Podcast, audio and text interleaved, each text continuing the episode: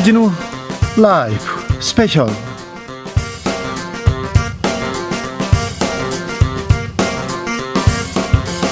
2022년 5월 14일 토요일입니다. 안녕하십니까. 주진우입니다. 토요일 이 시간은 일주일 동안 가장 중요한 일들 모아서 정리하는 그런 시간입니다. 시사 1타 강사 양지열 박준 변호사 모셨습니다. 어서 오세요. 네, 안녕하세요. 안녕하십니까. 네, 이 방송 영상으로도 만나보실 수 있습니다. 그렇습니다. 지금 바로 유튜브에서 주진우 라이브 검색하시면요. 영상으로 만나보실 수 있습니다. 목소리가 아직도 네. 괜찮으세요? 지금 좀 갔나요? 아, 네. 목소리가 그렇게 뭐 예, 선명하지 않았죠, 조금 전에. 네. 아, 괜찮네. 괜찮습니까? 네. 선물도 준비하셨죠? 네, 새 정부에게 하고 싶은 말, 바라는 정책 보내 주시기 바랍니다. 세 분 추첨해서 선물을 보내드리겠습니다. 새 정부한테 얘기하라는데 왜 이렇게 다운돼 있어? 아, 얘기하면 좋죠. 네, 네. 활기차게. 네, 카카오톡 프로 친구에서 주진우 라이브 검색하시고 친구 추가한 다음에 메시지 보내주시기 바랍니다. 주진우 라이브 스페셜 본격적으로 시작해 보겠습니다. 먼저 지방선거가 코앞으로 다가왔습니다. 자, 분당에는 안철수, 개항에는 개항에는 이재명 이렇게 갔습니다. 음, 그리고 이제 모두 뭐 이제 공천이 거의 막바지 마무리 됐어요. 왜냐하면 마무리됐습니다. 12일 날 네. 13일 날 후보자 등록이 있었잖아요. 그렇죠. 공천하기엔 너무 늦은 얘기인 것 같고요. 이 지금까지 공천이 와, 그 마지막 이렇게 순간. 마지막 순간까지 공천이 확정이 안 되는 이런 선거도 좀 드물었어요. 왜냐하면 대선하고 선거하고 지방선거하고 너무 가까웠기 때문에 그렇습니다. 흐름 그러니까 어떻습니까? 흐름은 국민의힘이 유리하다고 보는 게 맞는 것 같아요. 왜냐하면 정권이 출범하고 20일 만에 이루어지는 지방선거, 보궐선거거든요. 민주당의 지지율은 확실한 내림세고 그렇죠. 미- 국민의힘이 그렇다고 치고 올라가진 않지만 민주당의 하락폭이 좀 큽니다. 그렇죠, 크죠. 왜냐하면 정권 안정론을 아마 택하기 때문에 다만 변수는 좀 있어요. 인사청문회라든지 네. 아니면 뭐 교통 뭐 이런 부분 등등의 변수가 있기 때문에 어제 좀또 후속. 인사가 있었는데 네. 윤 대통령의 40년 지기 어, 자기의 변호사였죠. 그리고 장모의 변호사이기도 했던 이완규 변호사 법제처장으로 딱 하고 또 어, 분당에서 공천 신청했다가 탈락했죠. 박민식 전 검사 이게 사실 전 국가보훈처장. 검사지만 의원인데 의원을 했죠. 네.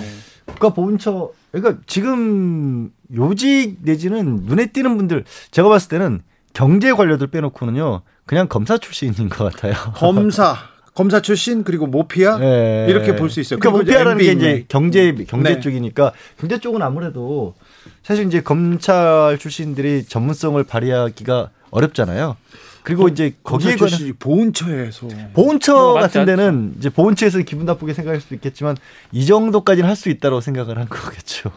이게 사실은 아니 어쨌든 법의 법령의 근거에서 집행하면 되는 곳이니까. 모든 거에 다 법령에 아니, 경제는 이렇게 미래 구상을 해야 되고 나라 살림을 해야 되는데 이거는 법이라고 하는 건 사후적으로 굳이 뭔가를 하는 굳이 거잖아요. 연관성을 주자면 박민식 의원의 아, 아버지가 아마 국가유공장가 그럴 겁니다. 어릴 때. 그 거를 굳이 굳이 연관을 둘자면 거기다가 이제 본인은 이제 외무고시 사법시험 두 개 합격을 했습니다. 검찰 출신이기도 하고요.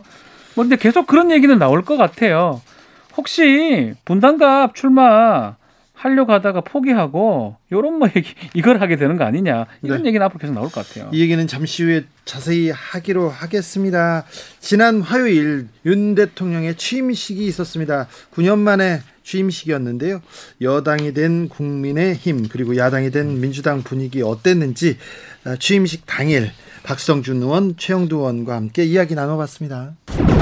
취임식은 그 이제 여러 20명의 또 우리 국민을 대표할 만한 분들의 이제 이 참 스토리가 있는 분들이 나오셨고 또 그 뭡니까 저 헌법 읽을 때는 병역 명문가 또저 저 이전에 천안함 때 그 부상을 입었던 우리 군인 네. 이런 분들이 나와서 읽었는데 참 뭉클한 장면이었습니다.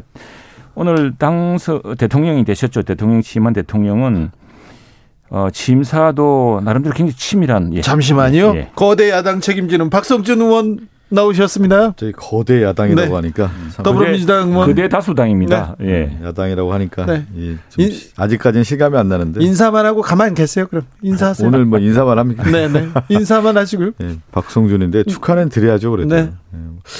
예, 축하드리죠 네. 대통령이라고 하는 자리가 그만큼 역사에 또 책임 있는 자리고 그렇죠. 지금 한국의 대내외적인 상황이 상당히 어려운 가운데 또 출발을 했기 때문에 무엇보다 책임이 더 클 거라고 생각되고요. 국민을 위해서, 네, 민생을 위해서 좀좀 말씀하신 것처럼 하나된 대한민국을 만드는 게 가장 윤석열 그렇습니다. 대통령의 네. 역할인 거고 그렇게 하기 위해서는 통합과 화합이고 또 네. 여야의 어떤 협치를 이끌어내야 되는 것이죠. 최영두 의원님 좀 타셨어요. 오늘 취임식에 계셨군요. 네, 지임식에 바로 이 햇빛을 바로 보는 자리였기 때문에 네.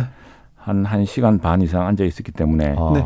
오늘 취임식에서 좀 눈에 띄는 장면, 나한테는 이 장면이 좀 어, 인상적이었다. 음, 그 국회 이제 정문 쪽에서 내려가지고 쭉 그 국민들이 앉아 있는 그 좌석 사이로 걸어오면서 쭉 인사를 했습니다. 인사했고 그것이 이제 국민들과 시민들과 일일이 악수하는 장면이 참그 한- 감동적이었고 그다음에 아까 말씀드렸다시피 20명의 이건 뭐 어느 대통령 취임식에나 사실은 지난번 문재인 대통령 취임식에는 탄핵 직후 이룬 선거에서 이런 일이 없었습니다만 그건 한 10년 만에 보는 광경이었습니다. 역시 취임식이란 게 새로운 정부의 어떤 과제와 또 통합의 의지 같은 걸 보여주는 장면이었기 때문에 그 참 나름대로 뭉클했다 생각이 들고 근데 이 어, 윤 대통령은 우선에 지난 2년간 코로나, 코로나 팬데믹을 극복하는 과정에서 큰 고통을 감내신 국민께 경의를 표한다고 시작했습니다. 그래서 근데 지금 당면한 전 세계의 팬데믹 위기, 또 교육 질서의 변화, 공급망의 재편, 기후 변화, 식량과 에너지 위기, 분쟁의 평화적 해결의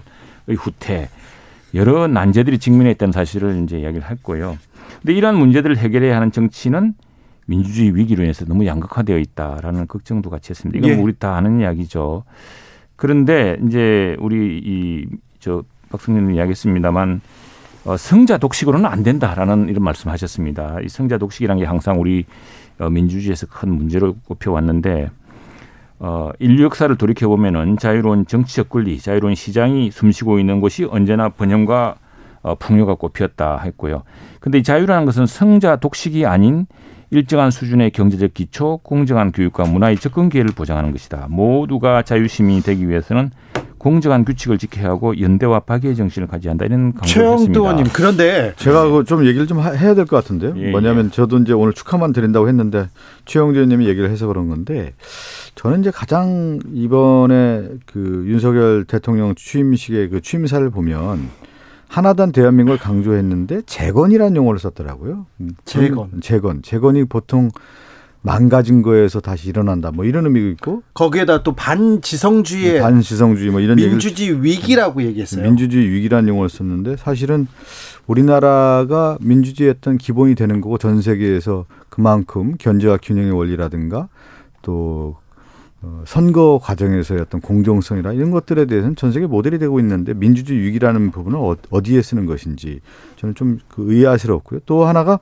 자유라는 용어를 많이 쓰셨더군요. 근데 그 윤석열 당선인 대통령 선거 과정에서도 자유라는 얘기를 많이 했는데 그동안에 그 자, 자본주의 역사 과정들을 보면 자유를 내세우면서 오히려 가진 자를 위한 대변하는 것들이 많았단 말이죠. 그래서 민주주의라고 하는 것은 결국은 소외된 약자를 위한 보호 이런 복지 정책에 대한 강화도 이제 얘기를 해야 되는 건데 그 부분이 빠졌고 특히 이제 소상공인 방역 지원금과 관련된 부분이 지금 약속을 안 지키는 거 아니냐 이런 비판의 목소리가 있는데 거기에 우리 지금 코로나를 위한 코로나로 인한 어, 정말 어려움에 처해 있던 국민들에게 어떻게 하겠다라고 하는 희망의 메시지가 좀 없다라는 것이 조금 안타깝고요. 또 이 취임사에는 대내 정치도 중요하지만 대외 정치에서의 국방 안보가 나와야 되는 건데 이 국방 안보를 찾을 수가 없어요. 혹시 있었나요? 내가 그거 아, 좀 예, 그거는 게 취임식 직전에 예, 예. 우리 마라도, 독도, 또 예. 연평도, 또 최전방 그 군인들이 지금 그 현안을 보고 어, 현안을 다 국민들 앞에 설명하고 네. 그 철통같이 지키겠다는 의지를 보여주었는데 그러니까 그런 저는 어떤 상징적인 어, 그 시작으로 시작. 제가 그냥 뭐 오늘 뭐 출발하셨기 때문에 너무 많은 얘기를 하는 것이 좀 예에 벗어날 수 있어서 제가 딱 세 가지만 얘기를 하겠습니다. 딱 네. 간단하게 그냥 워딩으로만. 네. 재건이라고 했을 경우는 무엇을 위한 재건인지가 명확해야 되는데 그게 드러나 있지 않다는 얘기고요. 두 번째는 자유를 얘기를 많이 했는데 결국 경제적 자유의 확대라는 것이 가진 자를 위한 확대로만 돼서는 안 된다라고 하는 부분을 좀 음, 인식하셨으면 좋겠고 그다음에 국방 안보라고 하는 부분이 결국은 국민의 생명과 재산을 보호하는데 국방 안보가 얼마나 중요한지 보수 정권에 나왔는데 이것이 언급도 해야 하지 않았다라는 것이 좀 자유가 나왔습니다. 35번이나 언급됐어요. 예, 예. 네. 그 문제는 이건 이제 사실 자유라는 것이 어떻게 보면은 보수의 가치, 진보의 가치 넘어서는 근대의 가치입니다. 네. 시민사회, 국민국가의 가치이고요. 그래서 여기 이런 이야기 자유는 성자 독식이 아닌 일정한 수준의 경제적 기초, 공정한 교육과 문화의 접근 기회. 그러니까 여기에서 이제 보편적 복지라든가 보편적 교육 기회라든가 기회의 균등이라는 것이 다 포함되어 있다고 이야기를 하고 있습니다. 그리고 이 모두가 자유시민이 되기 위해서는 공정한 규칙을 지켜야 한다. 그리고 연대와 파괴의 정신을 가져야 한다. 이런 이야기를 했는데 지금 뭐 우리 박 의원님 말씀하신 것처럼 우리 모두가 지금 여러 가지 뭐 내로남불이라는 게 대표적인 거 아니겠습니까? 지금 윤석열 대통령도 이렇게 이야기했습니다만 과연 그러면 윤석열 대통령이 첫 조각이 그랬느냐도 우리도 내부적으로 반성해야 되는 부분이 없잖아 있고 예. 또 이것은 계속 우리가 하나 지켜야 될 가치라는 것이죠. 그리고 그 정치적인 그 뭐죠 그 재건이란 건 다른 게 아니라 지성주의란 건 사실 보수 진보 모두에게 요구되는 사안입니다. 과학과 진실이 아니라 보고 싶은 것만 보고 보수도 그렇고 진보도 그렇고 좌도 그렇고 우도 그렇고 자기들끼리만 소통하고 이게 사실은 그래서 미국 정치라든가 세계적으로 이야기하는 네. 정치적 부족주의 아니겠습니까? 그래서 그걸 뛰어넘자는 것인데 네. 그 부분은 이제 실제로 나중에 정부를 운영하면서 실천으로 보여줘야겠죠. 윤석열 정부가. 취임식 취임사는 여기까지 또 얘기하고요. 그리고 로텐도홀 국회 가운데 가장 큰 홀이 로텐도홀인데 거기서 오늘 취임 연회가 있었죠? 예, 예, 3시에 예. 있었습니까? 3시 어, 한 4시부터 시작됐습니다. 그러면 그 대통령하고 그 이제 삼부 사 어, 대법원장 어 그리고 감사원장 구- 아 국회의장이 오셨고 김건희 여사도 오셨고 예 김건희 씨 오시고 그리고 또 외교 사절 네 또 국회의원 또 전직 국회의장 님들 또 거기서 어, 그다음에 민주당의 원내대표님 또 상임위원장님 여러 박성준 의원은. 안 가셨고 저는 아, 요즘에 바빠요. 선거 치르는 선거 준비하는 제가 저 서명길 서울시장 후보 비서실장을 맡아가지고 비서 높으신 분 됐어요. 또. 지금 열심히 또 서울시장 자, 선거를 치러야 되기 그리고. 밤에는 신라 호텔에서 또 만찬이 있죠. 거기도 가셔야죠, 최영도 의원님. 어, 저는 안 갑니다. 저는 뭐 이제 요 국회의원들 거기는 외교사절단만 가는 거니까요. 아, 거기까지는 안 예, 가고요. 예, 네. 외교사절단만 가는 거니까. 네. 자, 용산 시대 어떤 일이 있을지. 용산 시대 좀 바라는 점이 있으면 바라는 점이 있으면 박성준 의원님. 어, 윤- 윤석열 대통령에게 바라는 점이라고 네. 할까요? 결국은 저는 대통령의 역할이라고 하는 것은 단기적 음? 단 네만 쓰고 있네. 예, 단기적으로 보는 것이 아니라 네. 결국은 이 5년에 대한 청사진과 더불어서 대한민국 그 이후에 한국이 가야 할 방향에 대한 것들이 나와야 되지 않겠습니까? 맞습니다. 그래서 저는 네. 대통령이 단순하게 선거의 승리자로서만이 아니라 네. 진정하게 대통령이 5년 동안 우리나라를 무엇을 위해서 일을 할 것인지에 대한 것들을 좀 소상하게 네. 어, 밝혀주시고 또 국민에게 설득해주시고 네. 얘기해주셨으면 좋겠어요. 그런 것들이 지금 윤석열 당선인이 아직까지는 보이지 않고 있기 네. 그렇죠. 때문에 국민의 앞에 전면에 나서서 나는 이런 나라를 만들겠다. 음. 내가 꿈꾸는 나라는 이런 것이다. 대한민국의 국민과 함께 가겠다. 내가 이런 나라를 이렇게 만들겠다라고 하는 것들을 보여줘야 되는데 네. 아직 대통령 당선인이 되고 지금 취임했을 때까지 아직 보이지 않고 있다는 것이 아쉽습니다. 주진우 라이브 취임식이 있었습니다. 이제 새 출발을 했습니다. 이제 출범한 지 며칠 됐습니다. 네. 네. 일주일이 일주일 뭐 됐다고 봐야겠네요. 네. 그런데 이제 취임식 이후 그리고 취임식 당일 날도 그랬고 아 그러니까 대통령 선거 과정에서도 제일 아쉬웠던 부분이 앞으로 대한민국의 미래가 어떤 것일지 그러니까 앞으로 내가 어떤 식으로 5년을 이끌 것지에 관한 그런 비전 같은 것들 구체적인 그림 이런 것들이 잘 안 잡혀요. 아직은 아직은 안 잡히고 물론 이런 건 있습니다. 취임사에서도 짐작할 수 있듯이 뭐 자유라는 말만 35번을 썼다라고 해서 가능하면 국가적인 간섭을 덜 하려고 규제를 하는 네. 뭐 철폐하겠다 이런 네. 얘기는 계속 했는데 그래서 이른바 신자유주의라는 얘기가 나오고 있으니까 그러니까 당연히 나라를 이렇게 이렇게 꾸려가겠다는 말이 좀 줄어들 수는 있는데 그래도 국민들 입장에서는 뭐가 달라질까 궁금하긴 하잖아요. 사실 인수위에서 그런 비전과 정책을 그려줬어야 되는데 늦었죠. 늦었죠. 아, 그런 게 안 보였어요. 네. 사실은 인수위에서 좀 구체적인 내용도 나오고 해야 되는데 좀 아쉬웠던 부분은 결국은 집무실 얘기가 가장 컸던 것 같습니다. 네. 그리고 제 기억에 눈에 띄는 거는 뭐 만 나이로 이제 간다는 거. 예. 그 정도가 기억이 나고 집무실 온통 집무실 이전하고 그리고 그게- MB 사면 이런 얘기였죠. 그게 사실은 뭐 다른 어떤 국정 과제도 발표를 했지만 눈에 잘 안 띄었던 게 좀 아쉽기도 하고 그 저 그리고 그리고 인수위 사람들이 김은혜 경기도로 그리고 안철수 위원장 분당으로 이렇게 네. 가면서 인수의 그림 제대로 보여주지 못했습니다. 지금시까지. 하지만 하지만 이건 좀 잘했다. 이런 덕담 격려도 좀 부탁드리겠습니다. 뭐가 눈에 띕니까?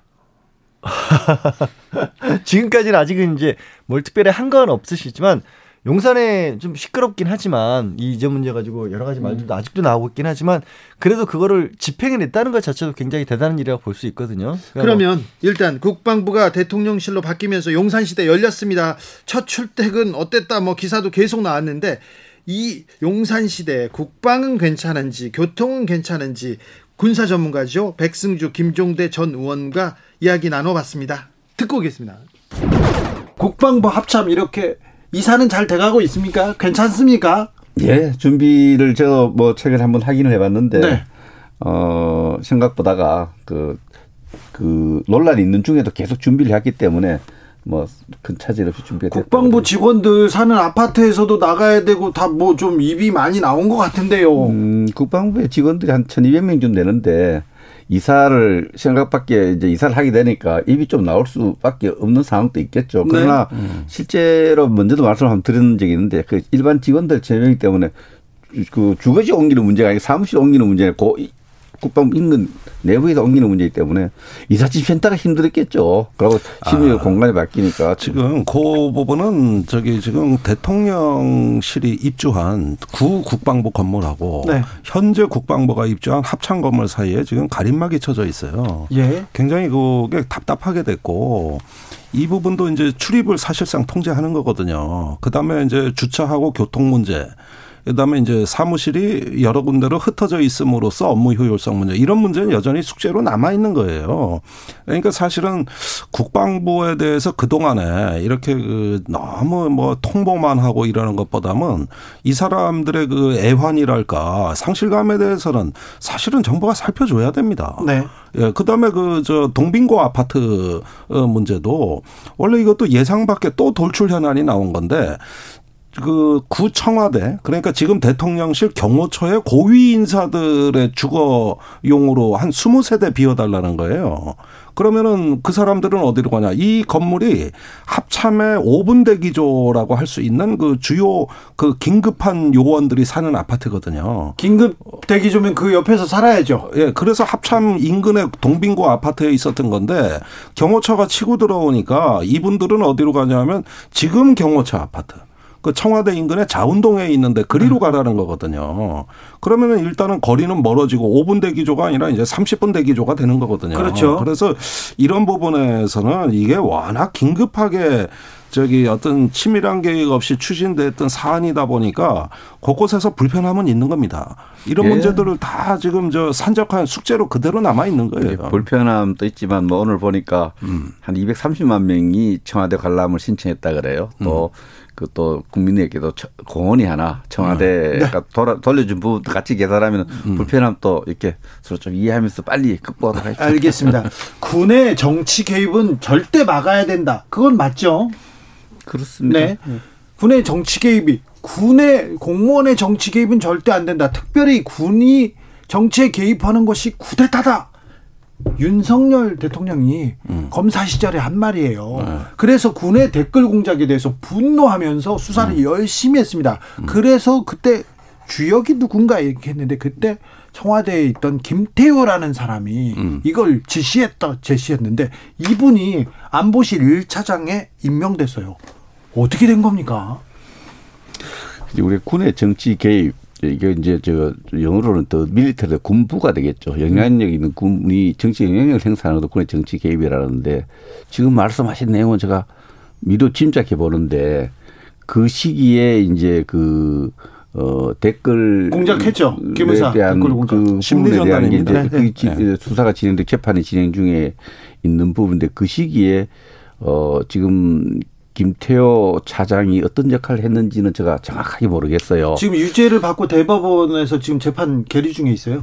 음, 그 부분은 그렇지 않을걸요. 그때 이심까지 유죄를 이 받았어요. 심은하고 대법원으로 갔죠. 그, 네. 그 부분은 제가 정확하게 모르겠습니다만 그때 뭐 별건 수사 비슷하게 해서 비밀 집에 비밀을 갖고 있다 해가지고 수사받은 걸 제가 어, 아는데 댓글 저 공작과 관련해서 어 김태호 차장이 어떤 역할 이런 부분 제가 정확하게 아는 바도 아, 없고 그거는 뭐. 에, 사실 이게 또 가슴 아픈 얘기인데 그 당시에 심리전 부대가 생겼지 않습니까? 그래가지고 왜 막 새로 뽑았잖아요. 네. 국군 심리전단이 이제 심리전 사령부가 됐잖아요. 네. 이럴 때 이제 그, 어, 믿을 수 있는 우리 사람으로 뽑아라. 이렇게 하면서 그 사실상 개입을 했고, 그 다음에 댓글 공작이 벌어진 부대거든요. 이래가지고 기소가 된 거예요. 네. 그래가지고 청와대 이제 연결고리를 찾다가 김태효 당시에 그 어, 안보기획 수석이 이런 어떤 지시를 했다는 내용들이 밝혀져가지고 이게 재판 판결이 엇갈립니다. 하나는 유죄가 나오고 하나는 무죄가 나온 거예요. 그래가지고 대법원까지 간 거거든요. 그렇다면은 지금 그 차장직을 이미 수행하고 있습니다만은 문제는 재판에 계류 중인 인물이에요. 현재. 근데 그때 당시에 저는 이제 국방연구원에 연구를 하고 있었는데 그 당시 김태호 수석은 대외정책 비서관이었죠. 네. 비서관 직지였고 대외 전략 기획관이었습니다. 대외 전략 수석과- 기획관인데 기획관인데 네. 어, 역할은 뭐 비서관 이상 역할이라 이런 평판을 받았지만 그렇죠. 정식 직책은 아마 비서관이었는데 그 제가 볼 때는 그 비서관이 그게 뭐 어떻게 구체적으로 한지 제가 저 네. 사실은 잘 모르겠어요. 네, 그런데 그 댓글 문제는 이명박 대통령 시절에 그 국민소통 비서관실이 신설되면서 시작된 일이고 네. 처음에는 그 저기 청와대하고 그 저기 문화체육관광부 이런 등등 모이다가 갑자기 군하고 국정원이 분리돼서 나가가지고 별도 그 저기 저기 심리전을 하는데 그때 명분이 북한이 사이버 전 공작으로 남한의 뭐 종북 세력하고 손잡아가지고 국가를 전복시키려고 한다 이러면서 사이버전에 대응한다. 뭐 이게 제4의 전쟁론이라 그래가지고 한참 이게 화두가 됐고 어 갑자기 이제 심리전 부대 인원과 조직이 확장되기 시작합니다. 그런데 이게 순수하게 국가 안보를 위해서 했다기보다는 국내 정치에 개입하는 양상이 돼버린 거예요. 네. 예. 북한이 댓글 단다고 우리도 댓글 단 거예요. 쉽게 얘기하면 그렇게 된 거거든요. 네. 어. 그 당시 국방장관도 같은 사안을 이렇게 했는 걸 제가 자세히는 못 들다봤지만은 네. 그때 북한이 우리 사이버 공간에 침투해서 심지어 공작을 한 부분도 상당히 있고 거기에 대응한 부분도 있고 이게 좀 섞여 있었던 걸로 이렇게 알고 있어요. 그 명분은 그렇죠. 자, 명분은 그렇습니다. 아, 아무튼 이명박 정부 사람들이 이거 국방 외교에 많은 사람들이 다 들어와 있습니다. 백승주 의원님. 근데 이- 제가 듣고 있기로는 지금 무엇보다도 이제 우리 윤석열 대통령도 공직에 오래 근무했기 때문에 네. 어, 어떤 공직을 수행한 경험 이런 부분을 굉장히 중요하게 생각해서 발탁을 하고 등용을 한다는 얘기가 있습니다. 그래서 김태호 비서관의 경우도 학교의 계속 교수님이신데 이미 그 오랫동안 MB 정부에서 그 일한 경험, 경륜 이런 부분에 대한 신뢰 때문이 아니었나 이렇게 저는 봅니다. 예, 그 부분에 대해서 일단은 그 경륜이 있다는 건 인정합니다. 그래 근데 MB 정부의 그 소고기 수입 파동, 박왕자 씨 사망 사건, 천안함, 연평도, 그다음에 베이징 돈봉투 사건, 그다음에 댓글 공작 이런 모든 데 다 연루되신 분이 이거고 마지막에는 한일 군사보 그 협정 저기 김태효. 지소미아 김태효 그거 이제 밀실 협정이 또 정치 문제화 돼 가지고 여당에서도 사실은 비판을 받으신 분이 그때 여당에 네. 새누리당 시절이었을 겁니다. 그러다 보니까 이제 실세 비서관 이런 얘기를 듣다가 공직을 불미스럽게 마치신 거거든요. 네. 그리고 또 정권이 바뀌고 이제 재판에 이제 회부돼 그 기소가 되신 분이 그렇다면은 제가 보기에는 좋습니다. 다시 컴백하는 거 뭐 그럴 수도 있어요. 또 이분이 안보 전문가인 건 맞으니까. 근데 문제는 뭐냐면은 과거에 대한 성찰과 반성을 했느냐가 주- 저는 궁금해요. 네. 그 얘기를 듣고 싶어요. 그 윤석열 정부의 인사 그리고 취임사 그리고 이렇게 지금까지 보내 온 이런 걸 보고 아, 윤석열 정부는 어떤 대북 정책을 펼칠까요, 박승주 의원님? 그 윤석열 대통령이 이끄는 정부의 대북 정책은 어, 앞의 정부와의 차별화 측면에서 보면은 어, 북한에 대해서 좀 어, 굴욕적이고 굴종적이고 북한의 눈치를 보는 대북 정책을 하지 않을 것 같습니다. 그, 어, 그러나 큰 틀에서 또 헌법상의 의무사항이기도 하고 남북 관계를 발전시키기 위해서 그 이 단계에서 해야 될 일들 어, 북한의 비핵화 개방을 이끌면은 남북 관계를 발전시키기 위한 여러 가지 노력과 구상도 해 놓고 있, 있습니다. 그래서 어 약간의 그 이게 조건이 경직되냐 유연하냐 문제가 있지만 어 그 취임사에서도 그 이야기했죠. 북한이 핵 개발을 중단하고 실질적인 비핵화를 해가면은 혼자서 도우는 것이 아니라 국제사회 공조해서 북한 주민의 삶을 한 단계 업그레이드하는 담대한 계획을 갖고 있다. 북한이 그런 길로 나와주기를 바란다. 이렇게 했기 때문에 그거는 앞에 역대 정부가 했던 비슷한 맥락에서 지어가는데 그러나 이걸 해가는 과정에서 북한이 더 이상 속지 않겠다. 북한에 대해서 굴욕적이고 굴종적인 모습을 안 보이겠다. 이런 것은 갖고 있다고 봅니다. 네, 어떤 남북 관계, 어떤 국제 정치를 얘기할 때 굴욕, 굴종 이런 감정적인 용어를 쓰는 건 전 적절치 않다고 봅니다. 사실은 어떤 국민의 안정과 어떤 국가의 생존이라는 어떤 어 핵심 목표, 본질이 있는 거고 가치가 있는 거고 외교를 하다 보면 협상, 양보 또 여러 가지 어떤 그 정치 수리라는 게 있는 건데 이런 것들이 굴종, 굴욕 이런 감정적 용어로 묘사된다는 건 참 불행한 일이고 설령 그렇게 비춰지는 측면이 있다 하더라도 그건 얼마든지 협상의 기술이나 전술일 수도 있는 거고 더 큰 이익이 있다면 얼마든지 그런 것들을 또 국민을 위해서 감수할 수도 있는 문제거든요. 그렇다면 지금 그 굴욕하지 않겠다, 굴종하지 않겠다 이렇게 얘기를 합니다만은 지금 이 문제는 굴욕이나 굴종의 문제가 아니라 한반도의 어떤 그 생존의 공간을 어떻게 만들 것이며 어떤 공정 공영 복리의 시대 그 말 그대로 한반도의 시대를 어떻게 만들어 갈 거냐 우리는 헌법에 그 대통령이 선서할 때 조국의 평화적 통일을 위해서 선, 그 선서문에 보면은 대통령으로서의 직무를 성실히 수행한다고 하고 있습니다. 그렇다면 그 정치 지도자가 해야 될 일은 원대하게는 통일로 가는 길에 있어서 내가 하나의 어떤 소명을 다하는 국가 지도자의 모습이 필요한 거고 북한에 대해서 대화가 굴욕이라고 하면 안 하겠죠. 그래서 이번에 취임사에 보면은 대화의 문은 열어놓겠습니다. 이렇게 표현하셨거든요. 그러니까 대화의 문은 열어놓을 테니까 북한이 알람하고 말람 말라는 거예요. 근데 이런 게 아니라 어떤 북한과의 생산적 대화를 통해 가지고 비핵화와 평화가 정착된 번영된 한반도로 만들겠습니다. 원래 취지 선서한 취지대로는 그렇게 나와야 되는 거거든요. 네. 근데 네. 참 그렇게 이해를 하시고 또 대승적으로 봐야 된다는 이야기를 하시는데 전 두 가지만 사례를 들겠습니다. 왜 그렇게 보느냐?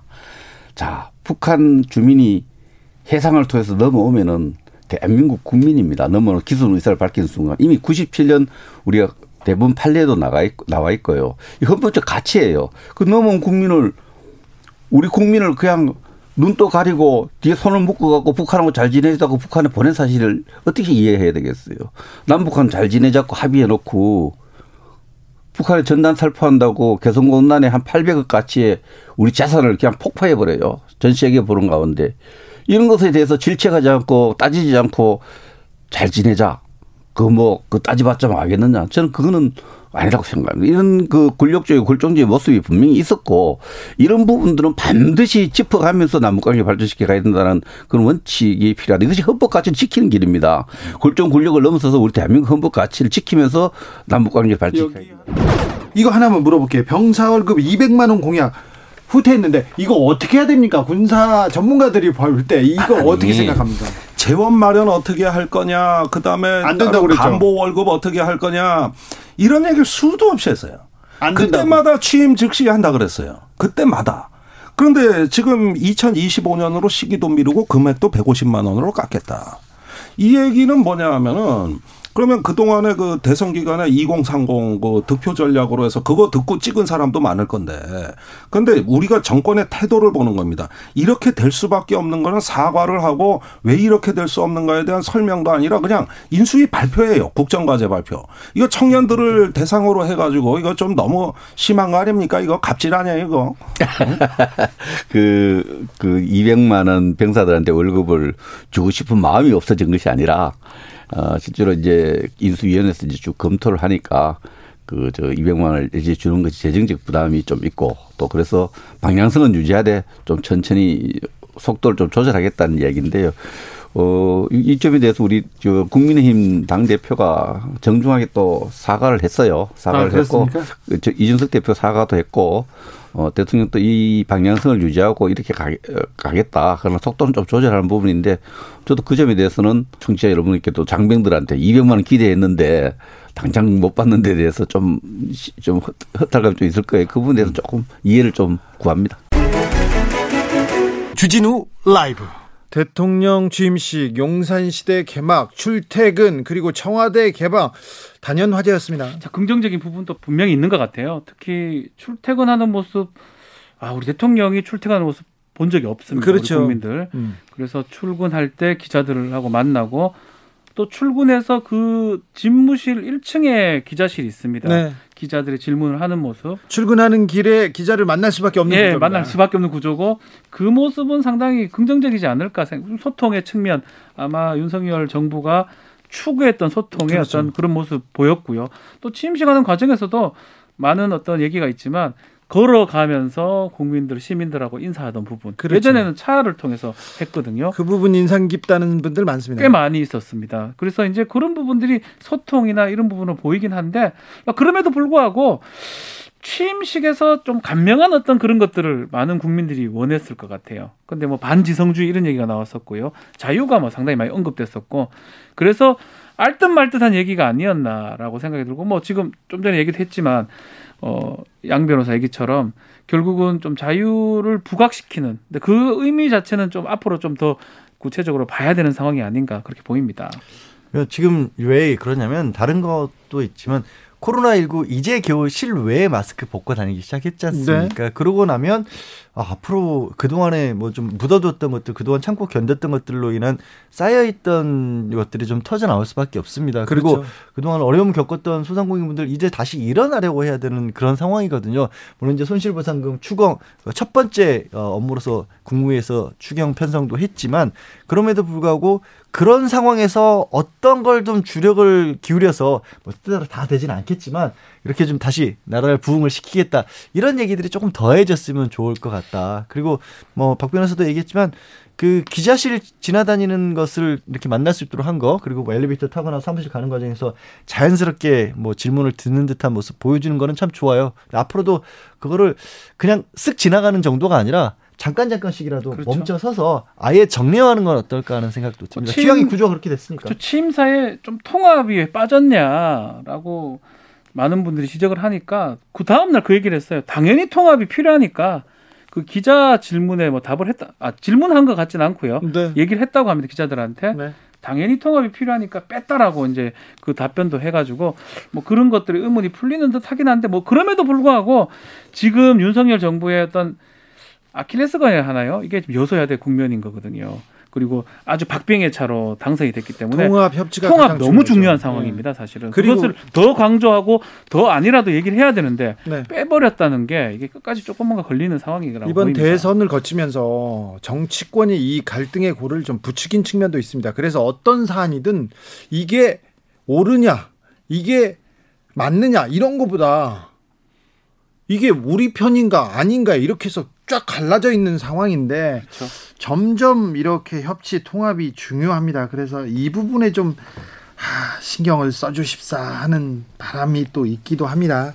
아무튼 어, 국방부 그리고 합참 이사가 계속되고 있는데 거기에 대해서도 자꾸 나가라 멀리 가라 이렇게만 하지 말고 좀 다독여 달라 이런 이런 주, 주, 주 의 사항도 있습니다. 오죽했으면 김종대 의원이 그 애환을 좀 알아줬으면 좋겠다라고 네, 얘기를 그러게요. 했는데 아시다시피 이제 국방부가 저렇게 이전하면서 주변에 그 이제 경호에 필요한 인력들이 머물러야 되기 때문에 어, 주변에 머물던 군인들이 5분 대기조가 30분 대기조, 예, 1시간 대기조로 50분 대기조로 예, 이사를 바뀌었어요. 쭈루루 갔잖아요. 그거는 사실 좀 대통령이 직접 나서서 다독여줘야 될 정도의 상황이 아니었나 네. 하는 생각도 듭니다. 박지원 변호사 여기에 대해서는 예. 할 말이 있습니다. 제가 이제 국방부에 이제 오랫동안 근무를 했습니다. 뭐, 개- 뭐 10년 근무한 건 아니지만 두 차례 정도 근무를 하면서 그 국방부 속속들이 건물들을 잘 압니다. 실제로 건물이 하나가 있는 게 아니고요. 여러 부대가 안에 존재하고 있는데 밀어내기 식이 될 수밖에 없어요. 그런데 네. 지금 국방부에서 이 국방부 건물 본관 건물에 지금 대통령 집무실이 들어가기 때문에 장관실 등등이 밀렸을 걸로 보이고요. 장관실 또 가면 합참이나 이런 데가 다 순차적으로 지금 밀리는 상황이거든요. 경호부대도 마찬가지고 또뭐 어, 비서실도 좀 마찬가지고요.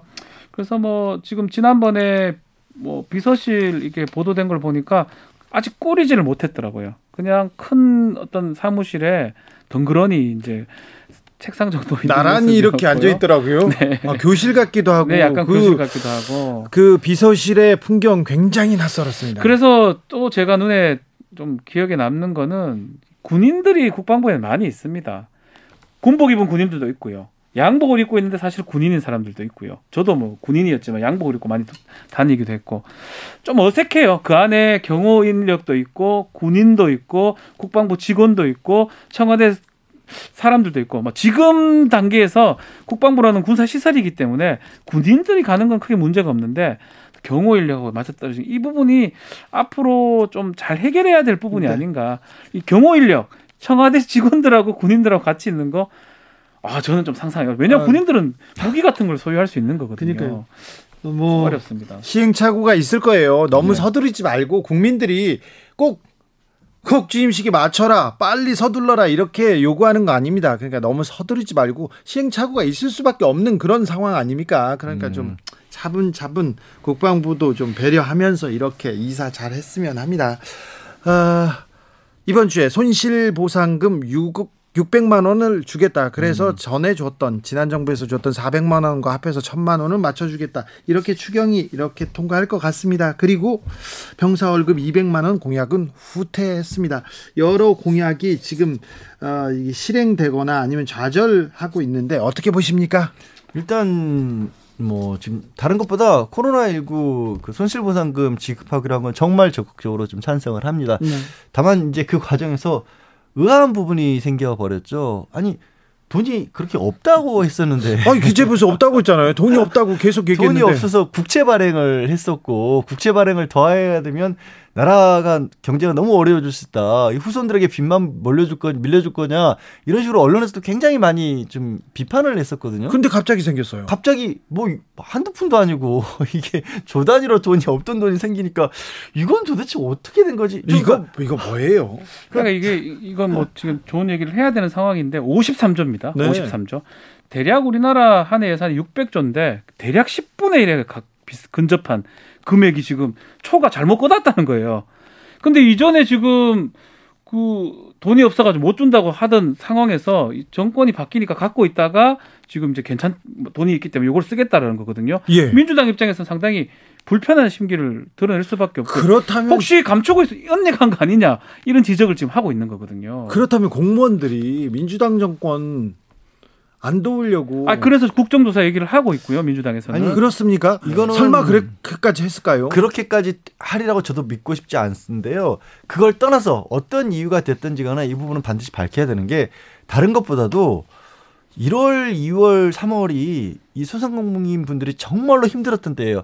막 좀 풀리는가 싶더니 오미크론 다시 유행하기 시작해서 그렇죠. 다시 통제가 됐었고 막 수- 수십만 명, 60만 명 이렇게 뭐 확진자 예, 나오는 날이 그러고 있었지 않습니까? 그래서 그 바람에 어 결국 이제 12월 1월 이때 다들 임대차도 갱신하고 이런 바람에 결국 버티다가 이때 못 넘어가고 보증금 빼야 되는 상황에서 사업을 포기하신 분들도 나오고 그런 상황이었잖아요. 네. 그때 300만 원 더 지급했으면 얼마나 많은 분들이 더 힘을 얻었을지 모르는 거거든요. 이거 뭐 이걸 뭐 정치적인 어떤 논리를 떠나서 도대체 이런 일이 왜 벌어졌는지는 반드시 밝혀야죠. 아니 53조면 어디 돈이 어디 감출 수도 없는 돈이잖아요, 사실은. 이걸 어떻게 어떻게 감추겠어요. 자 기재부 이 돈 잘 써야 될 텐데 기재부가 세수 초과에 대해서는 조금 어, 좀 잘 해명해야 될 것 같습니다. 그렇죠. 국정조사를 할 가능성도 저는 배제할 수 없다고 보거든요. 금액 자체가 뭐 그게 뭐 여당이 동의할지는 모르겠지만 금액 자체가 너무 큽니다.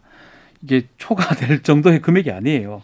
한두 푼이 아니고 지금 53조면 뭉텅거리가 지금 지금 잘못 에, 초과로 좀 받았다는 건데 네. 그렇다면 이게 1, 2월 달에는 몰랐고 지금 지금 와서 지금 알게 됐다고요? 이걸 어떻게 납득이 됩니까? 두 분께서는 윤석열 정부의 공약 중에 이거는 꼭 지켜줬으면 하는 게 있습니까? 이거는 꼭 지키지 말았으면 하는 공약도 있죠. 근데 공약이 대부분 조금 한 줄짜리 공약들이 많았어요. 여가부 폐지라든지 병사 월급 200만 원이라든지 좀 설명이 필요해요. 추가 폐, 배치라든지 결국 그 공약들이 인수위 과정을 통해서 구체화가 안 됐습니다. 다 제가 알기로는 뭐 병야 병사 월급도 한참 후에 2025년인가 그때 뭐 가능한다 정도 얘기했고 이제 그런 공약은 사실은 저는 기본 기본적으로 준비가 안 된 공약이 이렇게 실현되는 건 좀 바람직하지 않다고 생각을 하거든요.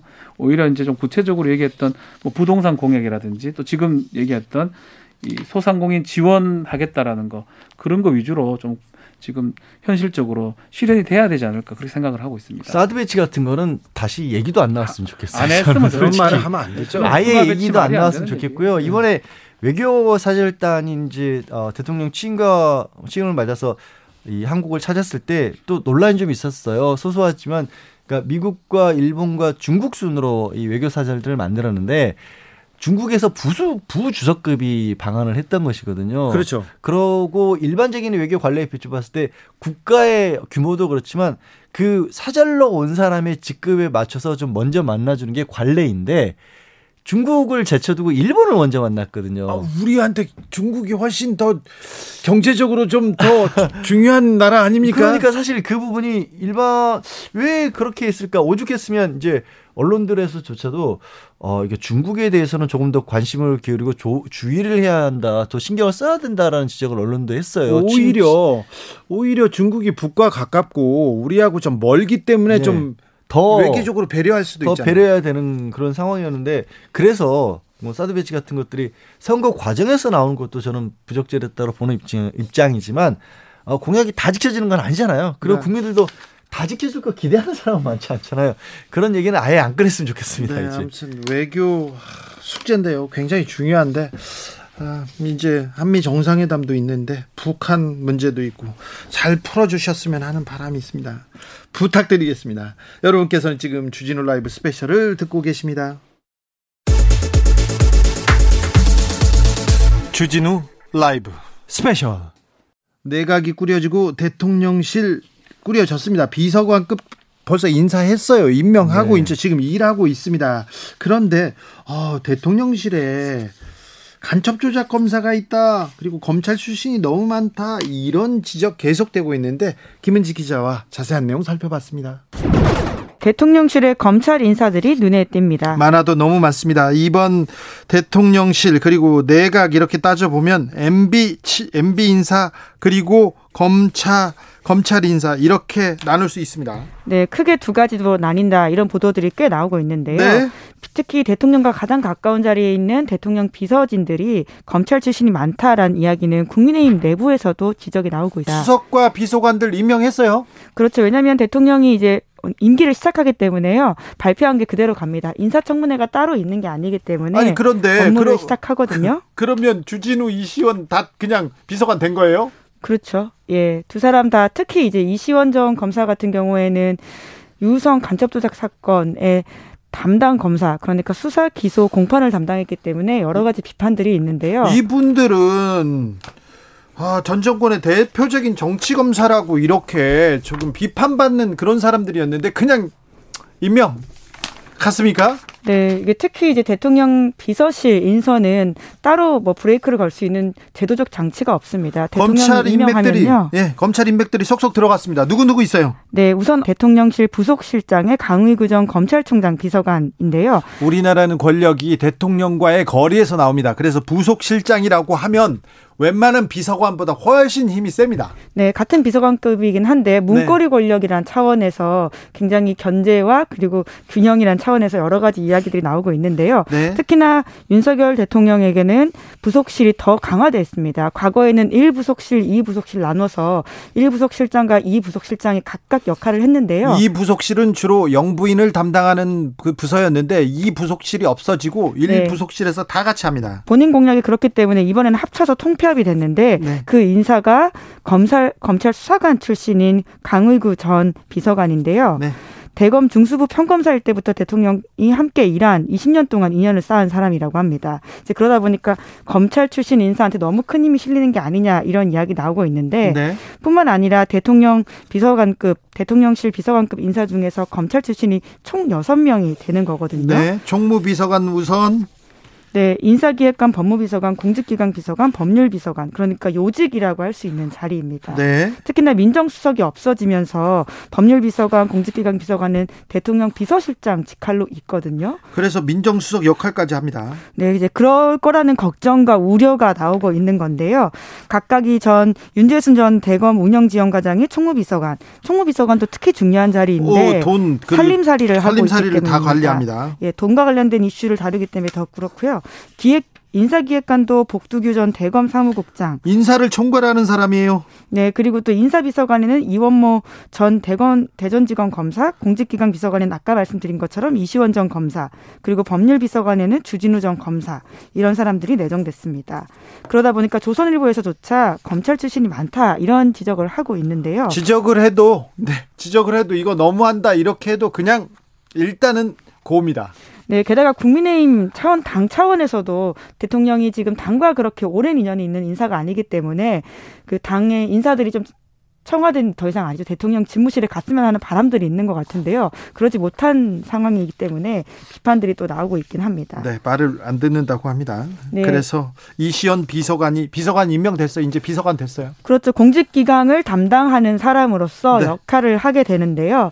이에 대해서는 비판이 많습니다. 특히나 어, 검찰 내부에서도 징계 1개월을 받았었고 형사처벌도 받을 뻔했는데 검사들이 수사해서 네. 봐주기 기소했다 이런 비판들이 많거든요. 만약에 경찰에서 이렇게 증거 조작한 그 조작한 증거를 그대로 갖다가 재판에다 쓰고 그렇게 얘기하다가 사실이 아닌 걸로 드러났지 않습니까? 만약에 경찰이었으면 국정원 직원이었으면 다 구속됐을 거예요. 실제로 그때 국정원 직원은 구속이 구속됐어요. 됐습니다. 어, 똑같은 네. 일을 한 더 나쁜 일을 한 검사는 검사들이 처벌하지 않았어요. 물론 당사자들은 그때 이제 국정원이 그냥 들고 온 증거에 대해서 몰랐다 하는데. 이렇게 이야기합니다. 네, 이제 그렇기 때문에 오히려 그런 무능한 사람이라면 공직기강 비서관으로서 역할을 제대로 할 수 있냐 네. 이런 비판이 나오거든요. 그렇죠. 왜냐하면 공직기강 비서관이라고 하는 것은 공직의 기강을 말 그대로 바로 세우고 네. 감시하고 네. 사정 업무를 하는 사람입니다. 그런데 네. 이런 사람이 국정원이 가지고 온 종이 문서 하나 제대로 못 보는 사람이라면 네. 앞으로 윤석열 정부를 어떤 식으로 우리가 공직기강을 바로잡을 것인가 문제가 나오는 거거든요. 주진우 라이브 장 차관 대통령실 검사 출신들이 너무 많습니다. 검사 전성시대라고 아... 얘기할 수도 있겠어요. 특히 더 눈에 띄는 게 비서관 인사입니다. 네. 비서관 인사에 여섯 명의 검찰 출신입니다. 그 중에 검사도 있지만요. 네.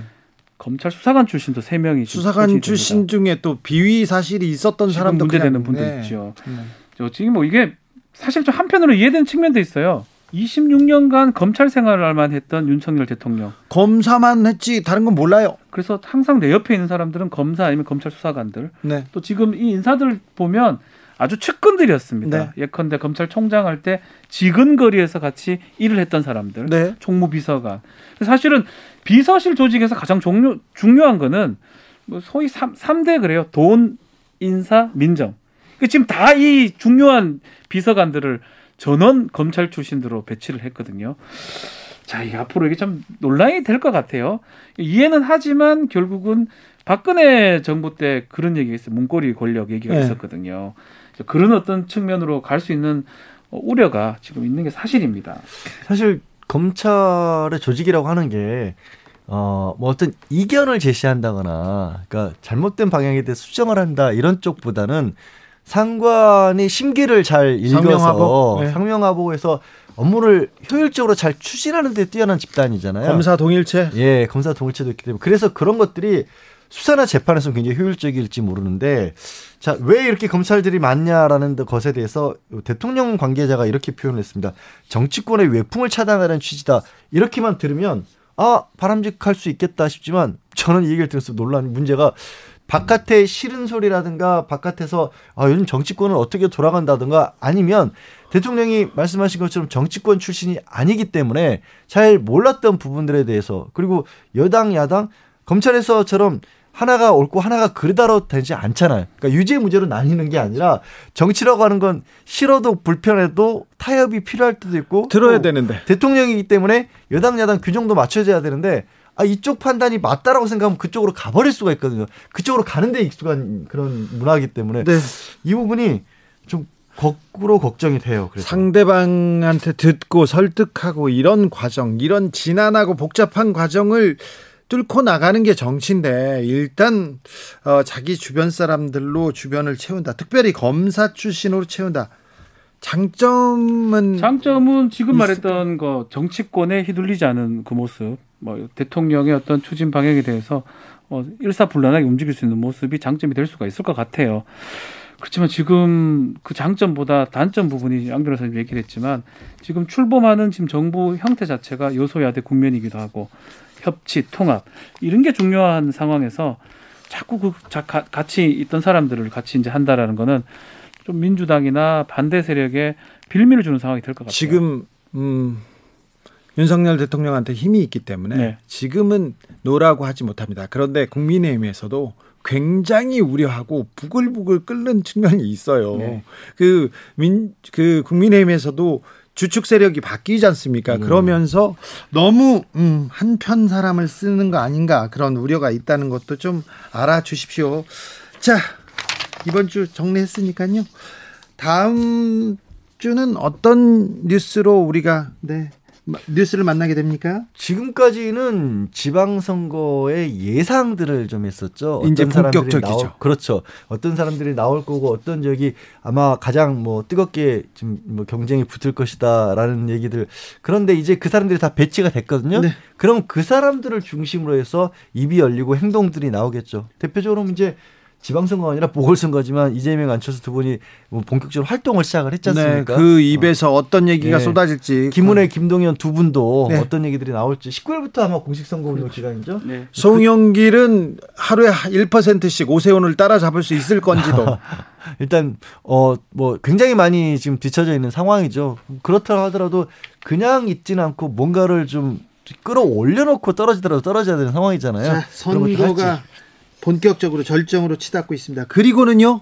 자, 그 구속 기간을 지금 거의 끝난 상황에 왔는 김한배 남욱이 있습니다. 아, 재판 있어요. 대장동 6개월이 재판이. 지금 지나가는 것 같거든요. 18일 날 추가 구속 신문이 있고요. 아마 추가 구속이 될 가능성이 좀 높지 않나 이렇게 보입니다. 예.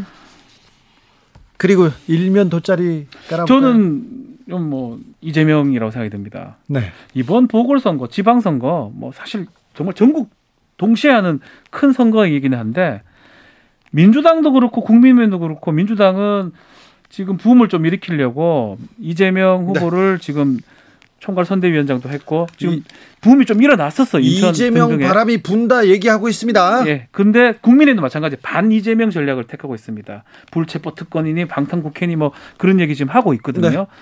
어쨌든 저쨌든 간에 이번 선거는 이재명 대 반이재명 싸움이고요. 다음 일면은 제가 장담컨대 이재명 얼굴이 엄청나게 나올 겁니다. 아, 지켜보시죠. 주진우 라이브 스페셜 여기서 인사드리겠습니다. 선물 주고 가십시오. 네, 새 정부에게 하고 싶은 말, 바라는 정책 보내주시기 바랍니다. 카카오톡 플러스 친구에서 주진우 라이브 검색하시고 친구 추가를 한 다음에 메시지를 보내주시면 됩니다. 세 분 추첨해서 선물을 보내드리겠습니다. 양지열 변호사님, 박준 변호사님 오늘도 감사했습니다. 네 고맙습니다. 고맙습니다. 주진우 라이브 스페셜 여기서 인사드립니다. 저는 다음 주 월요일 오후 5시 5분에 돌아옵니다. 지금까지 주진우였습니다.